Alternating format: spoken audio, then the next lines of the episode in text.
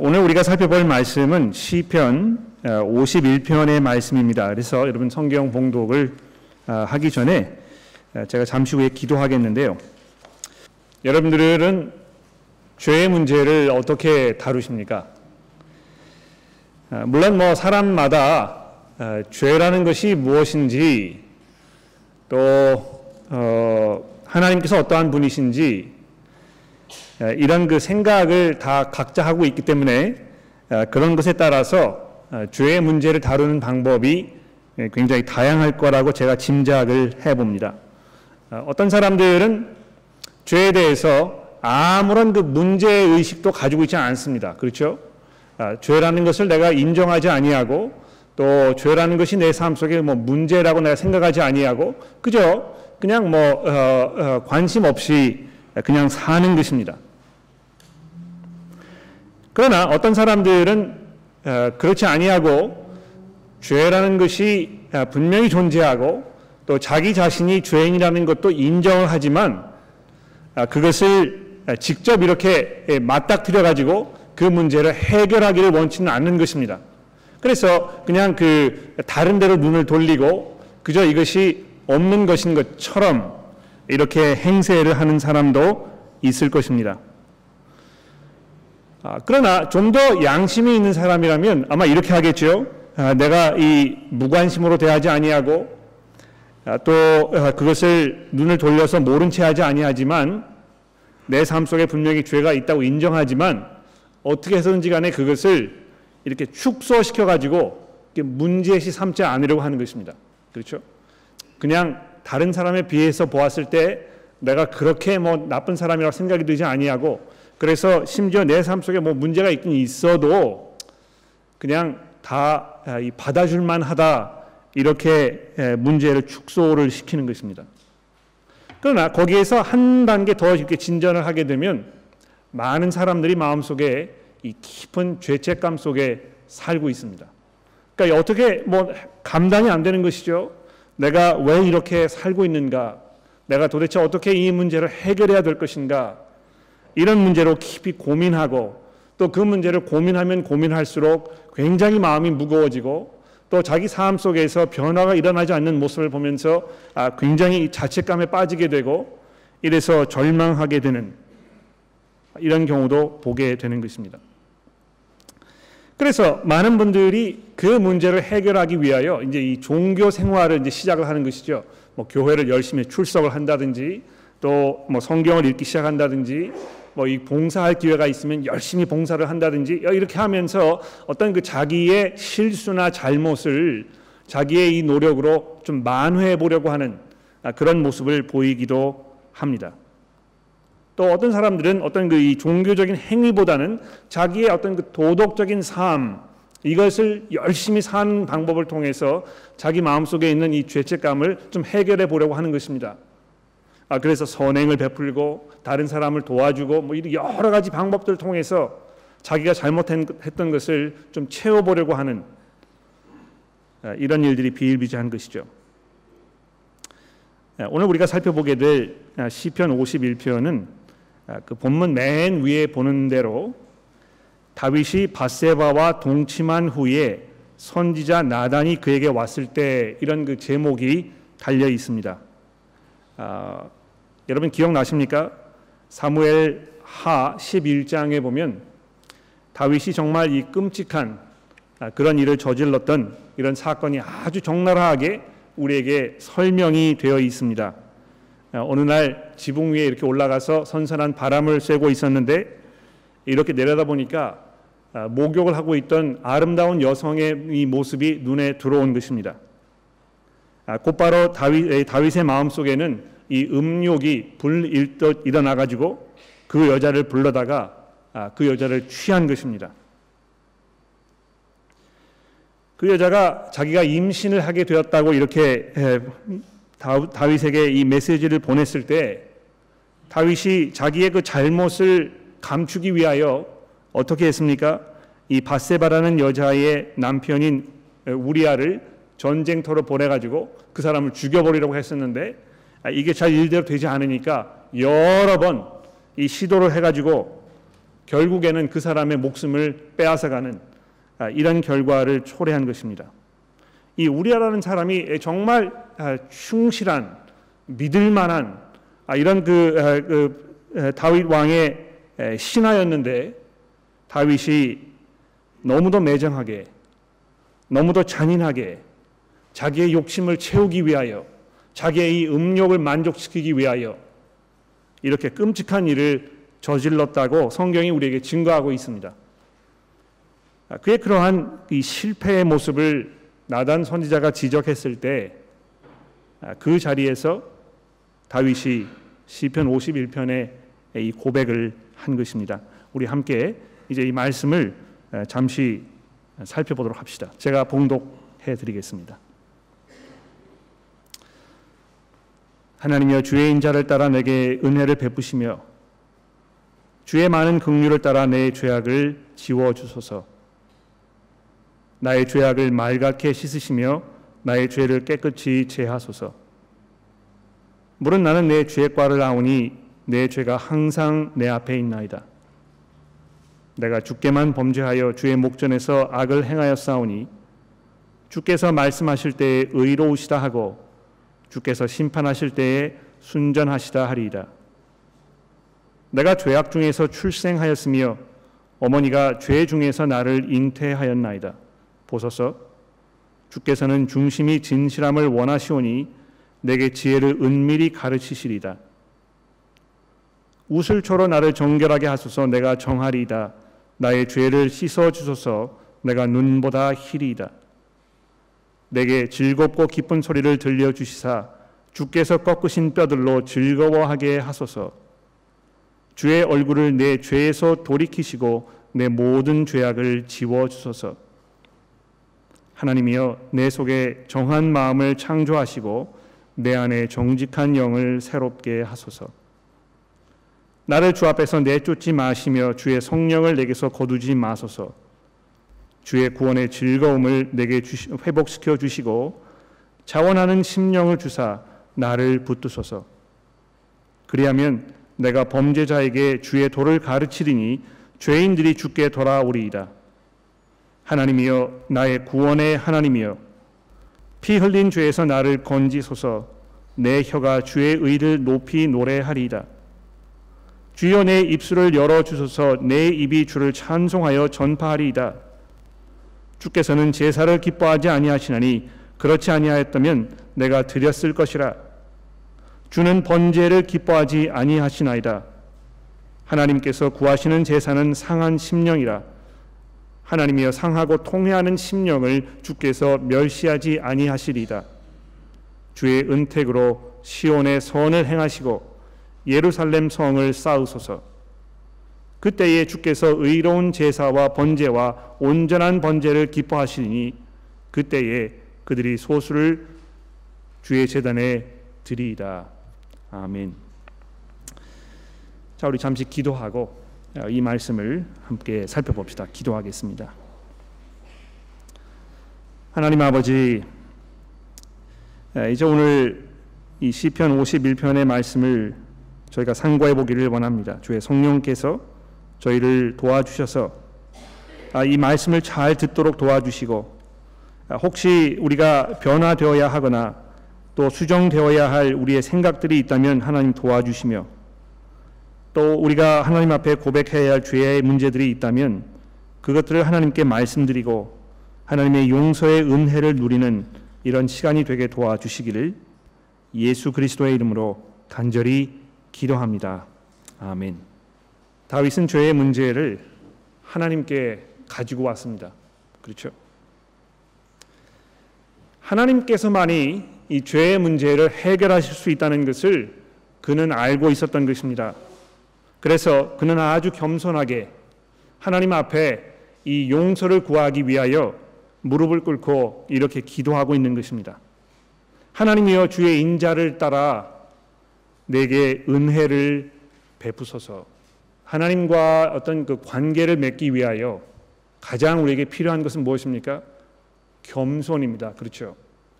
내가 내 잘못을 인정하고 또 이 잘못을 해결하기 위하여 내가 할 수 있는 일이 아무것도 없다는 것을 이렇게 인정하고 시인하는 일은요, 정말 엄청난 겸손이 필요한 그러한 일입니다. 대부분의 분들이 자기 스스로를 평가할 때 굉장히 이 과대평가하는 그런 성향이 있거든요. 저도 마찬가지고 아마 여러분도 그럴 것입니다. 내 스스로에 대해서 점수를 매길 때 내가 이 10점 만점을 받지는 못하겠지만 그래도 0점은 면할 것이다. 그래도 내가 양심이 있고 내가 그래도 지금까지 열심히 살았고 내가 지금까지 그래도 뭐 하늘을 우러서 뭐 양심이 선하다고 이렇게 주장할 수는 없을지 모르지만 그래도 나름대로 최선의 삶을 살았다고 내가 자부한다, 이렇게 생각할 수 있을지 모르는 것입니다. 그렇게 생각했을 때에 하나님 앞에서 이 겸손하기가 굉장히 어려운 것이죠. 그러나 이 다윗이라는 이 사람은 얼마나 겸손한 마음으로, 얼마나 두려운 마음으로, 참여하는 마음으로 하나님 앞에 나왔는지 이 말을 들어보십시오. 내게 은혜를 베풀어 주소서. 주의 많은 긍휼을 따라 내 죄악을 지워 주소서. 자기의 이 문제를 해결할 수 있는 이 분이 하나님밖에 없다는 것을 그가 알고 있었기 때문에 정말 이 필사적으로 하나님 앞에 나와서 하나님의 은혜를 간구하고 있는 것입니다. 왜 하나님께 나온 것입니까? 하나님께서, 또 하나님께서만 우리의 잘잘못을 판단하시는 그 기준이 되기 때문에 그런 것입니다. 우리가 이제 이 점을 잘 이해하셔야 될 것 같아요. 죄라는 것은요, 기본적으로 도덕적 윤리의 문제가 아닙니다. 그렇죠? 그러니까 내가 남에게 해를 끼쳤다든가, 내 양심의 가책이 되는 일을 했다든가, 누구에게 피해를 입혔다든가, 사회가 가진 어떤 그 기준에 미치지 못하는 행동을 했다든가, 이런 모든 것들이 이제 그 비도덕적, 비윤리적인 이런 행위란 말이죠. 그래서 이 거짓말을 하는 것도 사회에서 용납이 되지 않는, 또 간음을 하는 것도 사회에서 용납이 되지 않는, 많은 사람들이 그것을 죄시 여기는 어떤 그 사회 기준, 이런 것에 어긋난 것이기 때문에 내가 이 잘못했다 이제 이렇게 기본적으로 생각을 하고 있으면 그것을 만회하기 위해서 아주 답이 간단할 것입니다. 내가 잘못한 사람에게 찾아가가지고 그 사람에게 용서를 구하고 그 사람이 됐다고 이렇게 해주고 뭐 마음을 풀고 이러면 죄의 문제가 그냥 다 해결되는 것이죠. 그렇죠? 그러나 오늘 이 다윗이 본문 말씀에서 우리에게 이야기하고자 하는 것은 이 죄의 문제가 기본적으로 도덕적 윤리의 문제가 아니라는 것입니다. 오히려 이 죄라는 것은 하나님을 향해서 반기를 드는 것, 하나님을 향하여 자기의 어떤 그 독립을 주장하는 것, 이것을 말하는 것입니다. 그래서 아마 이제 이 본문을 이렇게 읽으시면 약간 좀 고개를 깨우뚱하게 하는 그런 부분이 아마 있을 겁니다. 4절에 보시면 내가 주께만 범죄하여 주의 목전에서 악을 행하여 싸우니, 아마 이 부분을 이렇게 읽으시면 야, 이 다윗이 참 너무 좀 무모한 사람이다. 이 우리아라는 사람이 지금 이 처참한 죽음을 당해가지고 지금 이 땅에 묻혀서 이 그 시체가 썩어 들어가고 있는데 그 사람이 살아나서 다윗의 이런 이야기를 들었다면 얼마나 울분이 막 쏟아올랐을까, 뭐 이런 생각 우리가 하게 되겠죠. 왜 다윗이 여기에서 내가 우리아에게 잘못하고 내가 밧세바에게 잘못하고 내 주변에 있는 이 사람들의 이 그 기대를 다 내가 저버리고 야 정말 내가 창피하고 이 눈을 들지 못하겠다, 이렇게 얘기하지 않았을까. 답답하죠, 좀. 그러나 다윗은 아주 중요한 이 신학적 이해를 가지고 있었습니다. 이 죄의 문제라는 것이 기본적으로, 물론 죄를 저지르게 되면 거기에 이 결과로 인해서 피해를 입는 사람들이 내 주변에 생기게 마련입니다. 여러분, 뭐 이 그 음란물을 아무도 보지 않는 상태에서 방문 걸어 잠그고 그 음란물을 신청을 이렇게 보고 있으면 그게 뭐 다른 사람에게 무슨 피해가 되겠느냐, 이렇게 해서 남자분들이 그거 이렇게 뭐 보는 거 별로 그렇게 죄책감 느끼지 아니하고 또 거기에 많이 빠져 있고 여기 뭐 중독에 대해서 벗어나지 못하고 이런 일들을 우리가 가끔 보게 됩니다. 혹시 이 자리에도 그런 분들이 계시는지 모르겠어요. 이건 그 나이를 구별하지 아니하고 이것이 남자들에게 굉장히 문제가 된다고 많은 보고서들이 이야기하고 있습니다. 여기 이렇게 많이 남자분들이 앉아 계시면 아마 이 자리에서 여러분도 그런 문제로 고민하고 계실지 모르는 것입니다. 그러나 마음 한구석에 그런 문제를 겪으시면서 이렇게 생각하실 것 같아요. 이거는 나만을 위해서 내가 다른 사람에게 피해를 입히지 아니하고 내가 그냥 하는 것이다. 그래서 이게 그렇게 물론 다른 사람에게 발각이 되면 좀 창피스러울지 모르겠습니다만 그래도 내가 이거 다른 사람에게 해를 입히는 것은 아니다. 이렇게 생각할 수 있을지 모르는 것이죠. 그러나 성경이 말하는 죄는 항상 그것이 다른 사람에게 이 피해를 입히게 되어 있다는 것입니다. 그것이 내 결혼 생활에 또 내가 다른 사람을 대하는 어떤 그 무의식 중에 나의 태도에서 점점 드러나게 되는 것이 아주 마땅한 것입니다. 그러나 성경이 말하는 죄라는 것은요, 하나님께서 그 판단하실 일이고 하나님께서 하시는 그 판단은 항상 옳은 것이고 그래서 우리가 그분 앞에 섰을 때에 이것이 하나님께 용납될 수 없는 것이라는 것을 이 다윗이 잘 알고 있었던 것입니다.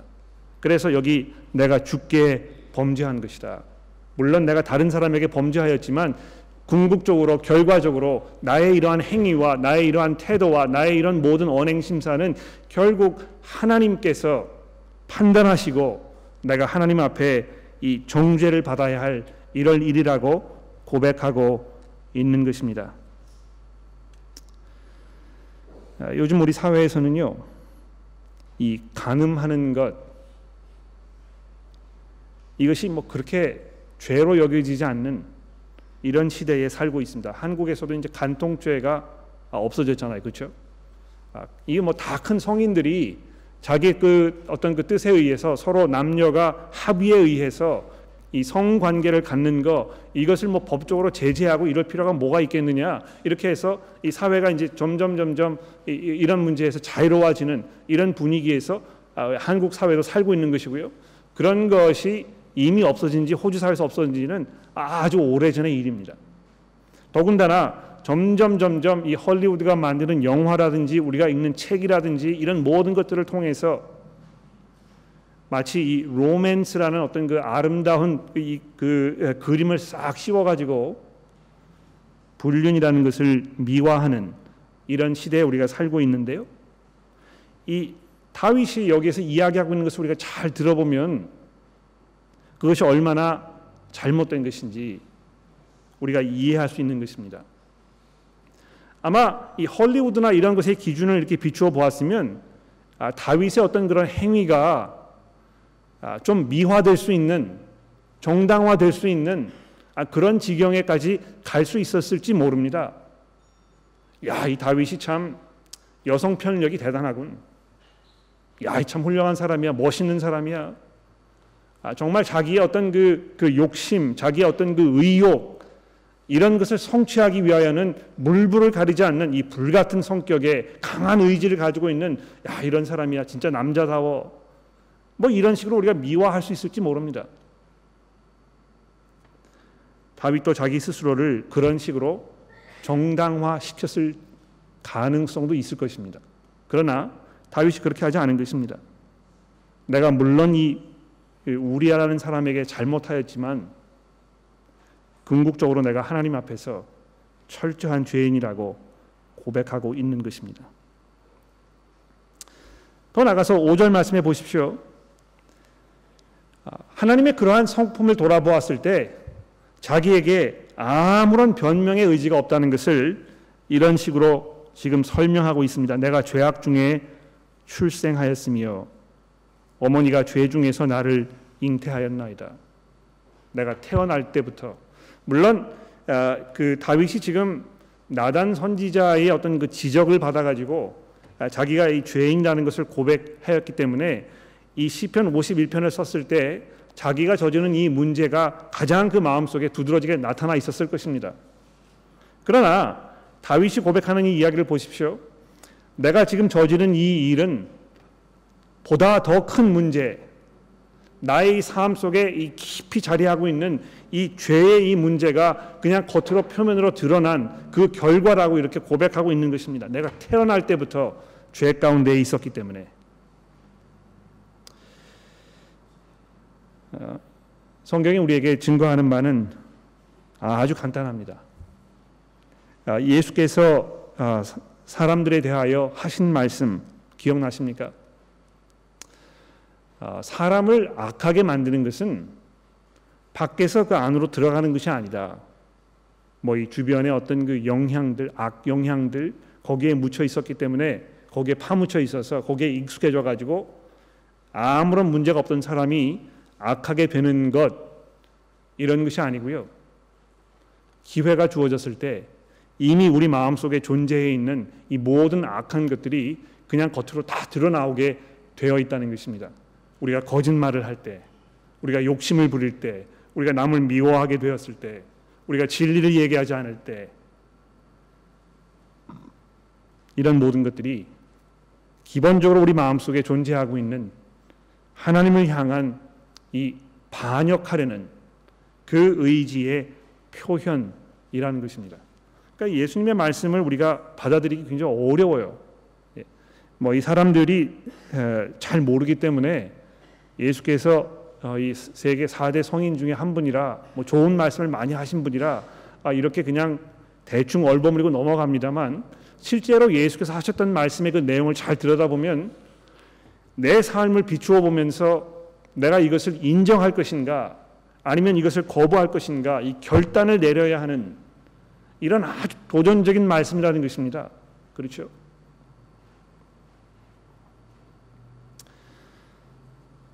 그래서 다윗은 자기의 그런 잘못을 고백하면서 그 잘못에 대한 분명한 이해를 가지고 있으면서 이제 하나님 앞에 이렇게 기도하지 않습니까? 7절에 보십시오.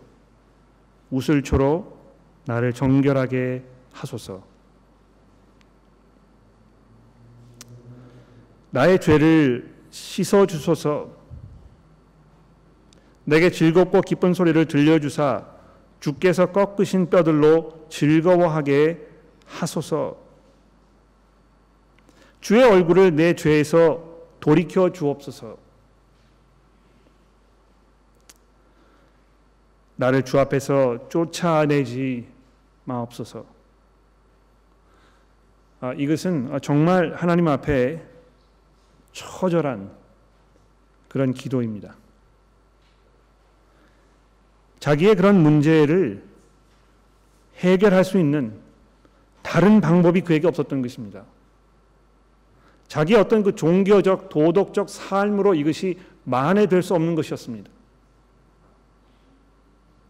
그래서 그는 모든 것을 다 내려놓고 하나님 앞에 나와서 겸손함으로 하나님의 은혜를, 하나님의 용서를, 하나님의 그 자비를 간구하고 있는 것입니다.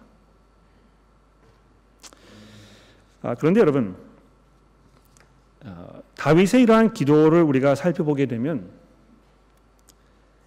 그가 하나님 앞에 이 간구하면서 동시에 하나님께서 허락해 주실 그 은혜의 이 놀라운 그 선물들을 그가 기대하고 그것을 이해하고 있었습니다. 그렇죠? 그래서 하나님이여 나를 깨끗하게 하여 주옵소서. 그러나 그렇게 되게 되면 내가 정하게 될 것입니다. 예. 나의 죄를 씻어주시면, 하나님께서 나의 죄를 씻어주시면 내가 눈보다 희게 될 것입니다. 하나님이여 나에게 내 속에 정한 마음을 창조하셔서 내 속에 정직한 영을 새롭게 하여 주옵소서. 하나님이여 이 주의 구원의 즐거움을 내게 회복하여 주옵소서. 정말 자기의 그런 이 추악한 모습에 대해서 하나님 앞에 두렵고 죄송하고 찢어지는 마음으로 하나님께 기도하고 있습니다만, 동시에 그는 하나님의 은혜에 온전히 의지하고 있습니다. 또 그 은혜가 자기에게 주어졌을 때 벌어질 어떤 그 변화, 이것에 대한 그 깊은 믿음 가운데 있었던 것입니다. 여러분, 이것을 믿으십니까? 우리가 예수 그리스도 그분에게 돌아섰을 때 우리가 더 이상 우리의 죄의 문제를 감추거나 이것을 무마하거나 이것을 외면하거나 이것을 축소시키려거나 이렇게 하지 아니하고 오직 하나님 앞에 나와서 그리스도의 은혜 가운데 우리를 맡겼을 때에 하나님의 그 넘치는 구원의 용서의 은혜가 우리의 삶을 새롭게 한다는 것을 여러분 고백하십니까? 그것이 여러분의 경험이십니까? 여러분이 여러분의 삶 속에서 정말 그 은혜를 누리며 살고 있는 것입니까? 우리가 그 하나님의 용서를 믿는다고 하면서 그래서 하나님 앞에 회개의 기도를 드리지만 이것이 무슨 소용일까? 이런 그 의구심을 혹시 가지고 있을지 모르겠어요. 이거 기도해봐도 소용이 없다. 하나님도 별 수 없으실 것이다. 나 같은 사람은 하나님도 고치실 수 없다. 이렇게 자포자기 하셨을지도 모릅니다. 그러나 하나님께서 이 다윗 선지자를 통하여 이렇게 고백하잖아요. 언젠가 하나님께서 내게 이 새로운 영을 주실, 정한 마음을 주실 그 때가 올 것이라는 것을 다윗이 기대하고 있었습니다. 안타깝게도 다윗은 그 때를 경험하지 못했습니다. 그렇죠? 뭐 이 사건이 있은 후에 다윗의 나머지 여생을 우리가 이렇게 쭉 사무엘 하를 통해서 살펴보게 되면 그의 삶이 항상 왔다 갔다 추가 왔다 갔다 하는 그런 그 삶을 살지 않았습니까? 결코 그에게 완전한 온전한 그런 변화가 일어났다고 이렇게 이해하기가 어려운 그런 일들이 그의 나머지 삶 속에서 자꾸 일어났단 말이죠. 그러나 다윗은 하나님께서 그러한 때를 자기에게 언젠가 허락하실 것이라는 것에 대한 그 깊은 믿음과 그 소망이 있었던 것입니다. 먼 훗날, 아주 오랜 세월이 흐른 후에, 1000년이라는 세월이 흐른 후에 예수 그리스도께서 이 땅에 오셔서 구약 성경이 증거하였던 그 모든 약속들을 완성시키시는, 그래서 우리에게 용서가 임하는, 우리에게 이 거듭남의 은혜가 있는, 우리로 하여금 새로운 생명을 얻게 하는 이런 놀라운 일이 우리에게 벌어진 것입니다. 다윗은 그때를 멀리서 희미하게 바라보기만 하였지만 여러분과 저에게는요, 그것이 이제 현실이 된 것입니다. 우리가 예수를 주로 고백할 때 그분께서 우리의 죄를 감당하시기 위하여 십자가 위에서 자기의 목숨을 내어놓으심으로 우리가 온전하게 하나님께 용서를 받고 새로운 삶을 살게 되었다는 것을 우리가 믿음으로 고백하게 되었을 때 우리에게는 말할 수 없는 하나님의 그 놀라운 은혜가 우리에게 임하는 것입니다. 나 같은 죄인이라는 그 찬송을 썼던 존 뉴턴이라는 그 사람이 전생에 노예상으로 살았지 않습니까? 그렇죠? 그러나 그가 예수를 만나고 하나님의 그 구원의 은혜를 경험하고 나머지 여생을 복음 전하는 말씀의 사역자로 살면서 그의 말년에 그가 이렇게 고백한 것입니다. I am a great sinner. 나는 정말 끔찍한 죄인이다. But I have a greater Savior. 그러나 내게는 그보다 더 위대한 구원자가 계신다. 아마 그러한 그 분명한 복음에 대한 이해가 있었기 때문에 존 뉴턴은 나 같은 죄인 살리신 그 주의 은혜가 얼마나 놀라운가, 이렇게 찬송으로 고백하였을 것입니다. 자, 근데 이제 마지막 부분을 살펴봅시다. 다윗이요, 그런 그 하나님의 은혜를 기대하고 경험한 후에 오늘 시편의 이 마지막 부분에서 뭐라고 이야기하고 있는지 좀 주목해 보십시오. 그리하면 13절입니다. 그리하면 내가 범죄자에게 주의 도를 가르치리니 죄인들이 주께 돌아오리이다. 하나님이여, 나의 구원의 하나님이여, 피 흘린 죄에서 나를 건지소서. 내 혀가 주의 의를 높이 노래하리이다. 주여, 내 입을 열어주소서. 내 입이 주를 찬송하여 전파하리이다. 여러분, 혹시 그런 TV 프로그램을 보셨는지 모르겠어요. 본다이 레스큐라는 프로그램이 있는데요. 보신 분 계십니까? 본다이 레스큐. 본다이 비치가 이제 호주의 가장 유명한 해변가 아닙니까? 그래서 많은 그런 관광객들이 여름이 되면 이제 거기 몰려가가지고 해수욕을 하고 이제 이렇게 하는데, 이 본다이 레스큐라는 이 프로그램은요, 이 본다이 비치에서 인명구조원으로 일하는 사람들의 그 역할, 이런 거를 그 다큐멘터리를 담은 그런 프로그램입니다. 그러니까 항상 그 본다이 비치에서 그 위험에 처한 사람들은요, 대부분 이제 동양 여행객들이거든요, 그렇죠? 근데 제가 기억나는 그 한 에피소드는 때마침 한국 여행객이 거의 익사 직전에 갔던 그런 그 에피소드를 이렇게 담고 있었습니다. 물에 이제 뭐 꼴깍꼴깍 해가지고 한 번만 더 내려가면 영부에 올라오지 못할 그런 시점에 있었는데, 인명구조원이 이제 가가지고 그 사람을 끄집어내서 이 해변가로 데리고 왔는데요. 물을 뭐 얼마나 많이 마셨는지 거의 그 생명이 오고 왔다 갔다 할 그럴 지경에 이르렀던 것입니다. 뭐 이 심폐호흡 수술을 하고 이 물을 다 개어내고 이렇게 해가지고 의식이 돌아온 이 사람이, 뭐 여행객이니까 영어를 잘 못하지 않습니까? 그렇죠. 그러나 그 사람이 화면에도 되고 계속해서 반복적으로 한 이야기가 있습니다. Amazing, amazing. 예?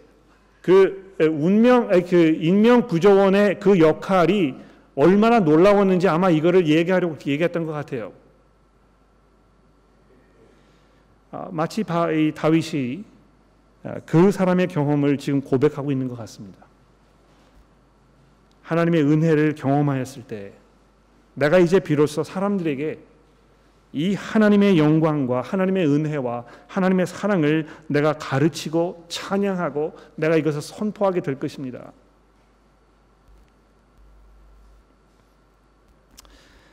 하나님의 은혜를 경험한 사람들의 일괄적인, 그 은혜 가운데 살고 있는 사람들의 일괄적인 이 경험은 무엇입니까? 하나님을 찬양하는 것입니다. 사람들에게 하나님의 이 긍휼하심과 하나님의 이 풍성한 은혜를 설명하려고, 이것을 좀 알려주려고, 우리가 그리스도인들로서 하나님의 은혜 가운데 얼마나 풍성한 은혜를 누리고 있는지, 이것을 돌아보면 복음을 증거하는 일이 어떤 우리에게 이 부담으로 다가와야 할 또 하나의 무슨 일이 아니고, 그저 복음의 이해가 우리에게 가져다주는 자연적인 결과라고 생각합니다. 그렇죠? 전도하는 것을 사람들에게 강요하기 위하여 사람들에게 이제 죄책감을 불러일으키기도 하고 뭐 여러 가지 노력을 교회에서 많이 해서 전도하라고 이제 이야기합니다만, 그 교회에 복음이 선포되어서 사람들이 그 하나님의 은혜 가운데 깊이 들어가게 되면 될수록 복음을 증거하고 하나님의 이 능력을 사람들에게 설명하려는 이것은 아주 자연스럽게, 아주 당연하게 우리의 삶 속에서 그냥 자연히 이어지는 우리 신앙의 고백의 그 결과라고 생각합니다.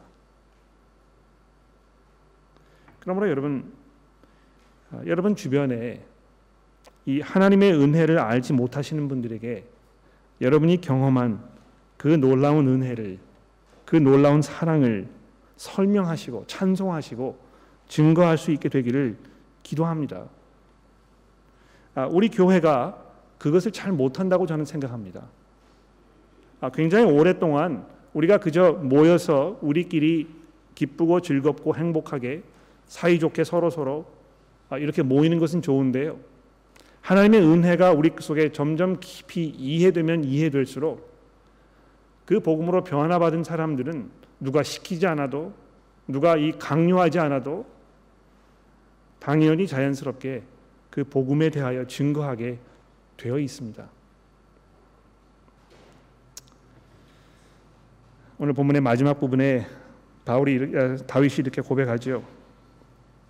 주께서는 제사를 기뻐하지 아니하시나니 그렇지 아니하면 내가 드렸을 것이라. 주는 번제를 기뻐하지 아니하시나이다. 여러분, 이 다윗이요, 어떤 종교적인 행위를 통하여 하나님을 예배할 수 없다는 것을 그는 잘 알고 있었습니다. 여러분과 제가 이것을 잘 이해해야 될 것 같아요. 저희 교회에서 이 주일날 이렇게 모였을 때 하나님께 예배를 드린다는 표현을 의도적으로 사용하지 않습니다. 하나님께 예배를 드린다는 그 표현 자체가 잘못되었기 때문에 그런 것이 아니고요, 어떤 이 자리에 모여있는 이 시간을 어떤 종교 의식으로 생각해서 이 의식에 참여하여 그것이 하나님께 드려지는 무슨 어떤 제물로 이렇게 생각이 되면 그것으로 내가 하나님을 예배했다고 생각하는 것이 잘못된 것이라는 것입니다. 하나님께서 원하시는 것은 구약 시대에 있었던 그 제사 제도, 그것이 아니라는 것입니다. 여러분, 이걸 잘 이해하셔야 될 것 같아요. 사람들이 행하였던 모든 종교적인 행위들, 그것의 결정체가 구약 성경에서 우리가 발견하는 이 제사 제도입니다. 하나님께서 주신 것이거든요. 그러니까 인간이 할 수 있는 모든 종교적인 행위 중에서 가장 최고의 것이라고 얘기할 수 있습니다. 그러나 그것이 궁극적으로 사람으로 하여금 하나님께 온전한 예배를 드릴 수 있도록 이렇게 바꾸지 않았습니다. 오히려 그것은 장차 후에 우리에게 주어질 보다 큰 이 제사, 영단번에 하나님께서 직접 드리실 그 제사, 이것을 우리에게 이해하도록 도와주는 어떤 표징물에 불과했던 것입니다. 그러나 예수를 만난 여러분과 저는 복음의 그 은혜 가운데에서 하나님께 예배를 드리는 것이 우리의 삶을 온전한 산 제사로 그분 앞에 드리는 것이라고 이렇게 알게 된 것이죠. 그래서 다윗이 오늘 시편 51편에서 내가 사람들에게 하나님의 이 은혜와 하나님의 사랑을 내가 선포할 것입니다, 이렇게 이야기하는 이 부분이 오히려 우리가 생각해야 할 참 예배인 것입니다. 여러분, 하나님 예배하기 원하십니까? 우리가 성도로서 할 수 있는 가장 훌륭한 방법은 복음을 증거하는 것입니다. 하나님이 얼마나 위대하신 분인가, 하나님이 얼마나 사랑이 많으신 분인가, 그분의 이 죄의 용서가 얼마나 대단한 것인가, 이것을 사람들에게 설명하고 그들을 설득하고 그들로 하여금 하나님께 겸손하게 믿음으로 나올 수 있도록 권유하고 이끌어주는, 이것이 여러분과 제가 하나님께 드릴 수 있는 온전하고 참된 그 예배라는 것이죠. 결론입니다. 오늘 다윗이 본문의 마지막 부분에서 이야기하고 있듯이 하나님께서 여러분과 저에게 원하시는 그 제사는, 우리가 하나님께 드릴 수 있는 온전한 예배는 상한 심령입니다. 하나님께 우리의 죄를 고백하고 내가 철저하게 하나님께 의지하지 않으면 안 된다는 이 믿음의 고백, 바로 이것이 하나님께서 우리에게 기대하시는 우리의 올바른 이 모습인 것입니다. 예수께서 이 땅에 오셨을 때 자기의 영단번의 죽음으로 우리를 하나님과 화해시키고 우리의 마음 가운데 이 하나님의 성령을 부어주셔서 이제 우리가 영원히 그 하나님의 존전 앞에서 살 수 있도록 이렇게 해준 것입니다. 오늘 우리가 부른 찬송, 맨 처음에 부른 찬송에 보면 시편 51편에서 다윗이 이렇게 했던 그 내용을 이제 그대로 이렇게 문구로 만들어서 찬송하도록 하였습니다. 특히 오늘 본문에 있는 10절의 말씀, 이것을 이제 그대로 우리에게 설명하고 있는데요. 하나님이 내 속에 정한 마음을 창조하시고 내 안에 정직한 영을 새롭게 하소서. 나를 주 앞에서 쫓아내지 마시며 주의 성령을 내게서 거두지 마소서. 이 부분은 다윗의 기도입니다. 아직 그는 예수 그리스도를 통하여 우리에게 주어질 이 온전한 새로운 삶에 대해서 충분히 이해하지 못하였기 때문에 아직도 이렇게 기도하고 있는 것입니다. 그러나 다윗의 그러한 기도는 이제 우리의 기도는 아닙니다. 왜 그렇습니까? 복음이 우리에게 아주 분명한 약속을 하고 있기 때문에 그런 것이죠. 내가 이 부활하게 되면, 하나님께로 가게 되면 내가 또 다른 보혜사를 너에게 보낼 것이다. 그리고 그 보혜사께서 우리의 삶 속에 안주하셔서 내가 그 안에 있고 그가 내 안에 있게 될 것이라고 이렇게 약속하신 것입니다. 복음 안에 있는 사람들은 이제 하나님의 존전에서 물러나지 아니합니다. 이것이 하나님의 약속이고 이것이 복음의 확답인 것입니다. 그러므로 여러분, 이 하나님의 은혜 가운데 살고 있는 여러분과 제가 정말 날마다 겸손함으로 하나님 앞에 나아갑시다. 하나님의 은혜에 우리가 온전히 우리 스스로를 맡기며, 우리가 하나님의 은혜가 아니면 한시도 살 수 없는 존재라는 것을 고백하는 그 믿음 가운데 살아갑시다.